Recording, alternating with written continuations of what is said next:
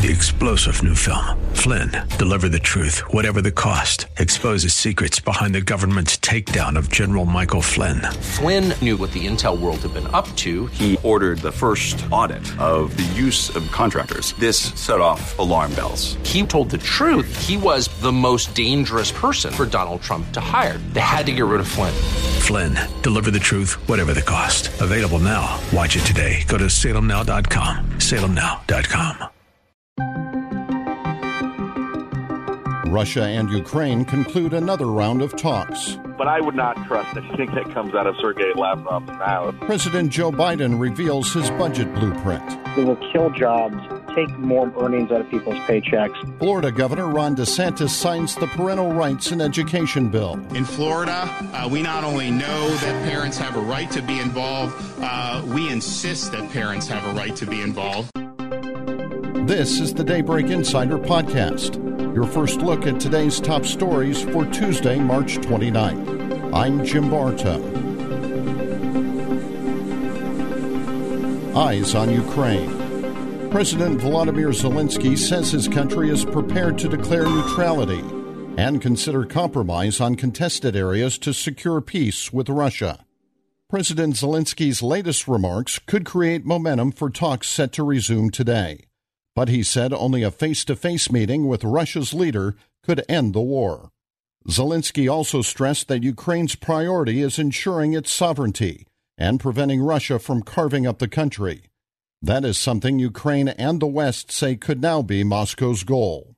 UN Secretary General Antonio Guterres says, after speaking with European and Middle Eastern leaders who have been engaged in talks with Russia and Ukraine, he is hopeful that terms can be reached for a humanitarian ceasefire. It is my belief that all these efforts are essential uh, in order to create the conditions to allow for finally this war to come to an end. Guterres says the International Atomic and Energy Agency is taking steps to secure Ukraine's nuclear power plants which have been targeted by Russian forces. I can't imagine the possibility of having a nuclear, a biological, or a chemical war uh, in this scenario. That would be that. That uh, would be uh, something uh, that uh, I, I, I, believe uh, will be avoided. It must be avoided. However, the Russian Foreign Minister Sergei Lavrov says that talks will be unproductive as long as Ukraine is a country which, quote, encourages neo Nazi and Nazi ideology, end quote. Josh Kraushaar, the National Journal Against the Grain columnist, joined the Hugh Hewitt Show and shared his thoughts on the prospect of a Russian ceasefire with Ukraine. We've all been pleasantly surprised by the Ukrainian performance on the battlefield, holding the Russians to, at, at, at best, a stalemate. So, I mean, I think the, the the, the facts on the ground have dictated the Russian position. Um, but I would not trust anything that comes out of Sergei Lavrov's mouth. I, you know, I, I, I'll believe it when I see it. If there's any any real diplomatic progress, I, you know, we may be getting to that point in the long haul, but uh, Russian words mean a lot less than, Russian actions. And I haven't seen a whole lot of, you know, just, just bombing in Lviv over, over the weekend. Kraushaar goes on to say he is concerned about Russia escalating, but he believes the NATO alliance will remain strong. I'm worried all the time. I mean, I, you know, I don't think, aside, aside from aside from some concerned folks at the White House that were warning about Russia's intentions before the war, um, I don't think anyone thought Russia was going to invade fully uh, Ukraine. Um, so, uh, you know, things can get worse, but um, I, I think I've also been pleasantly surprised by the resilience of the NATO alliance. U.S. Secretary of State Antony Blinken has tried to reassure Israel and its Gulf Arab allies ahead of a possible renewal of global powers' international nuclear deal with Iran. At a news conference with Israel's foreign minister, Secretary of State Antony Blinken says the U.S. sees eye to eye with Israel on the most important element of an Iran nuclear deal. We are both committed, both determined that Iran will never acquire a nuclear weapon. Uh, Russia's aggression against Ukraine is another reminder of why this is so important.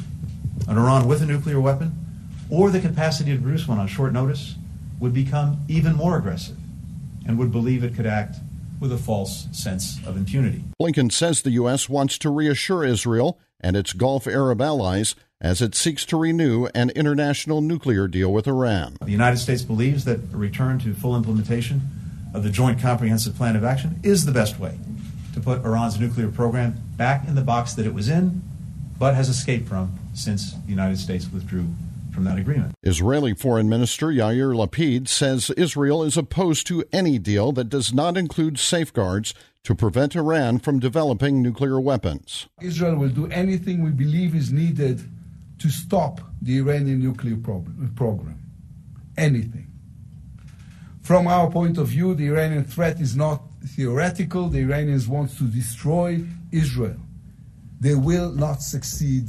We will not let them. Arkansas Senator Tom Cotton joined Fox News and says he's unimpressed with any attempts to revive the Iran nuclear deal. For the last year, Joe Biden has been essentially relying on Vladimir Putin to be his lawyer at these negotiations, trying to deliver through Vladimir Putin a new nuclear agreement with Iran, which would be much worse than even the terrible deal Barack Obama got in 2015. Senator Cotton explains what the deal would entail. It would allow Iran to be a threshold nuclear state while giving them hundreds of billions of dollars to continue their reign of terror throughout the Middle East, such as, for instance, shooting ballistic missiles at Erbil, one of the largest cities in northern Iraq, in addition to what they also do, like shooting missiles through their proxies at major cities in the United Arab Emirates or bases where Americans have soldiers, or even trying to assassinate former Trump administration officials on the streets of the United States. Cotton goes on to say that it's a fantasy to trust the Ayatollahs to comply with a new deal. I think Joe Biden feels that he can trust Iran to keep its end of the bargain because it doesn't really even have any responsibilities under what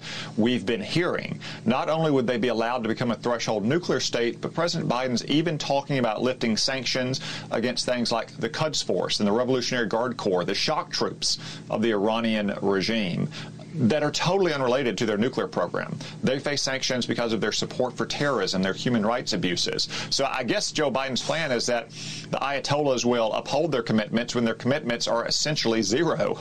Florida Governor Ron DeSantis signed a bill on Monday that forbids instruction on sexual orientation and gender identity in kindergarten through third grade, a policy that has drawn intense national scrutiny from critics who argue it marginalizes LGBTQ people. The Parental Rights in Education bill has been lambasted by Democrats, the entertainment industry, and the White House, denouncing it as the Don't Say Gay bill. Governor Ron DeSantis highlights the reason the parental rights in education legislation was necessary. The last couple years have really revealed uh, to parents uh, that uh, they are being ignored increasingly across our country when it comes to their kids' education. The Florida governor describes a sad case where a student lost their life due to schools cutting parents out of their kids' lives. In California, a high school student recently committed suicide after an LA high school gave her gender transitioning hormones rather than treat her underlying depression. DeSantis reiterates that Florida will stand with parents. This is part of a national trend to cut parents out of their child's education. In Florida, uh, we not only know that parents have a right to be involved, uh, we insist that parents have a right to be involved. DeSantis explains what the legislation will accomplish. Takes three main steps. First, the bill prohibits classroom instruction about sexuality or things like transgender in K through 3 classrooms. And after third grade, those curriculums need to be age appropriate. Second, the bill ensures that at the beginning of every school year, parents will be notified about health care services offered at the school with the right to decline any service offered.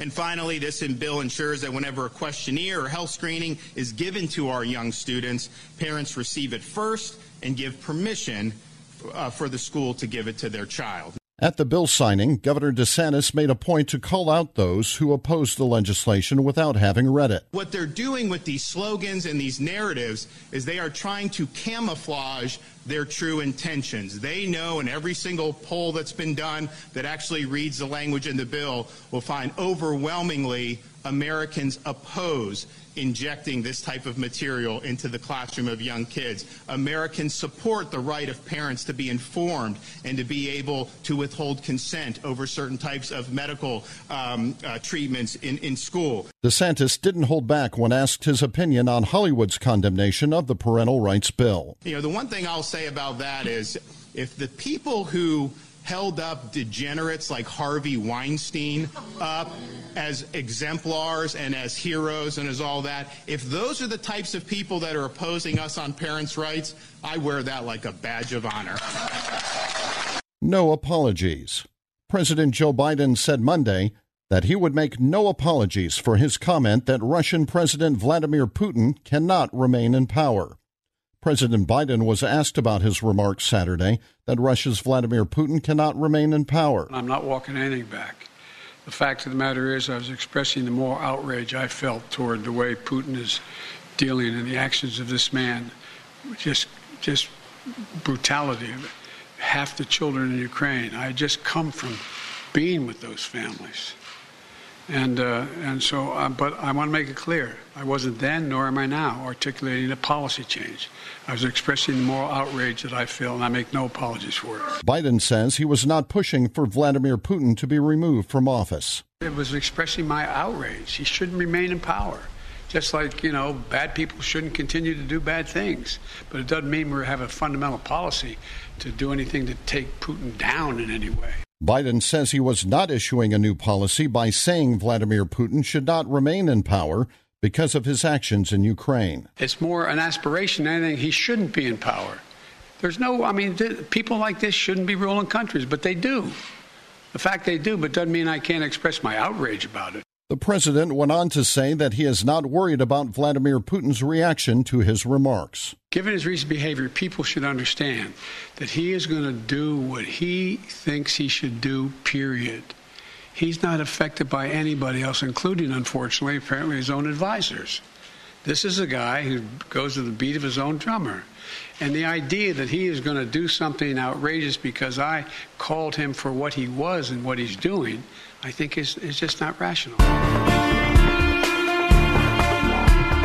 President Biden has released a budget blueprint that calls for higher taxes on the wealthy, lower federal deficits, more money for police, and greater funding for education, public health, and housing. Biden is proposing a total of $5.8 trillion in federal spending in fiscal year 2023, which begins in October. The deficit would be $1.5 trillion. According to the budget, there would be $795 billion for defense, $915 billion for domestic programs, and the remaining balance would go to mandatory spending, such as Social Security, Medicare, Medicaid, and net interest on the national debt. The proposal includes a minimum 20% tax on the incomes of households worth $100 million or more. Heritage Foundation senior policy analyst Richard Stern tells the Salem Radio Network President Biden's attempt at reducing the federal deficit involves taking more out of the average American's wallet. He's talking about reducing the federal deficit on the backs of hardworking Americans by imposing the tax increases you're talking about that will kill jobs, take more earnings out of people's paychecks, that will stunt growth going forward. Stern says in the end, the average taxpayer will bear the brunt of the cost of President Biden's proposed budget. It's just shifting the burden from the federal accounting books back onto the American public. He's not really changing the burden of the government, its impact, or how much it takes from people's hard earnings. Stern also says that President Biden is using deceptive language when he talks about incomes of households worth $100 million or more. When Biden talks about that tax, a minimum tax on very wealthy households, that's not what that is at all. More than 90% of the wealth of these households are businesses. Stern goes on to say that wealthy Americans have nothing to really worry about under the president's budget proposal. He is trying to hide this as a tax on wealthy families. They're not going to really feel the burden of this. It's the companies under them that feel the burden. It's the workers, it's the consumers. Grocery workers could be striking on the West Coast. Daybreak Insider's Jason Walker has the story. California grocery workers have voted to authorize their union to call a strike against several major supermarket chains. It involves 47,000 workers at more than 500 Ralphs, Albertsons, Vons, and Pavilion stores. No strike date has been set, and negotiations do resume Wednesday. The possible walkout would involve grocery clerks, meat cutters, and other employees, represented by seven locals of the United Food and Commercial Workers. Jason Walker reporting. The FDA is skeptical of benefits from an experimental ALS drug. Correspondent Shelley Adler reports. The FDA review comes ahead of a meeting this week for outside experts to vote on the drug for ALS. The medication has been the focal point of a lobbying campaign by patients, their families, and lawmakers. FDA reviewers have said that the single study from Amylyx Pharmaceuticals was, quote, not persuasive due to missing data, errors in enrolling patients, and other problems. They also said that regulators were not convinced by data that the company said showed the drug helped patients live six months longer. I'm Shelley Adler. And finally, a gas station in North Carolina sold gas for $2.25 a gallon until they ran out. Drivers in Burnsville were able to get it for $2.25 a gallon. The cheap gas was available from just before noon to about 5 p.m. when it ran out. The gas station owners said they wanted to help people during this difficult time, so they took a loss and dropped their prices and their customers were very thankful. I think it's really great and kind of them to do that for people around here like us. I think it's really good of them. The station owners plan to drop the price again soon. Subscribe to the Daybreak Insider podcast at Apple or Google Podcasts, Spotify, or SalemPodcastNetwork.com. Get our companion Daybreak Insider newsletter each morning at DaybreakInsider.com. Ongoing coverage and breaking news and commentary at srnnews.com and townhall.com. Thanks for starting your day with us. I'm Jim Bartow.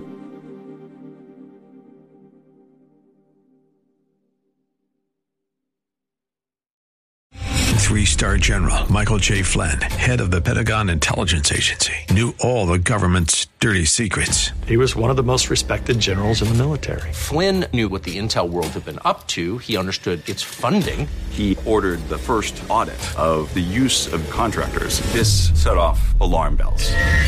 The explosive new documentary, Flynn, Deliver the Truth, Whatever the Cost, uncovers the facts behind this scandal. Flynn told the truth. He was the most dangerous person for Donald Trump to hire. I find out the worst enemy that I'm going to face in my life is right here in America. They took my assessment and they wanted me to change it. And I was like, I'm not changing it. They had to get rid of Flynn with in depth interviews, archival footage, and never before seen personal records of the man behind the headlines. I just felt like I was drowning. Flynn, deliver the truth, whatever the cost. Available now. Watch it today. Go to salemnow.com. Salemnow.com.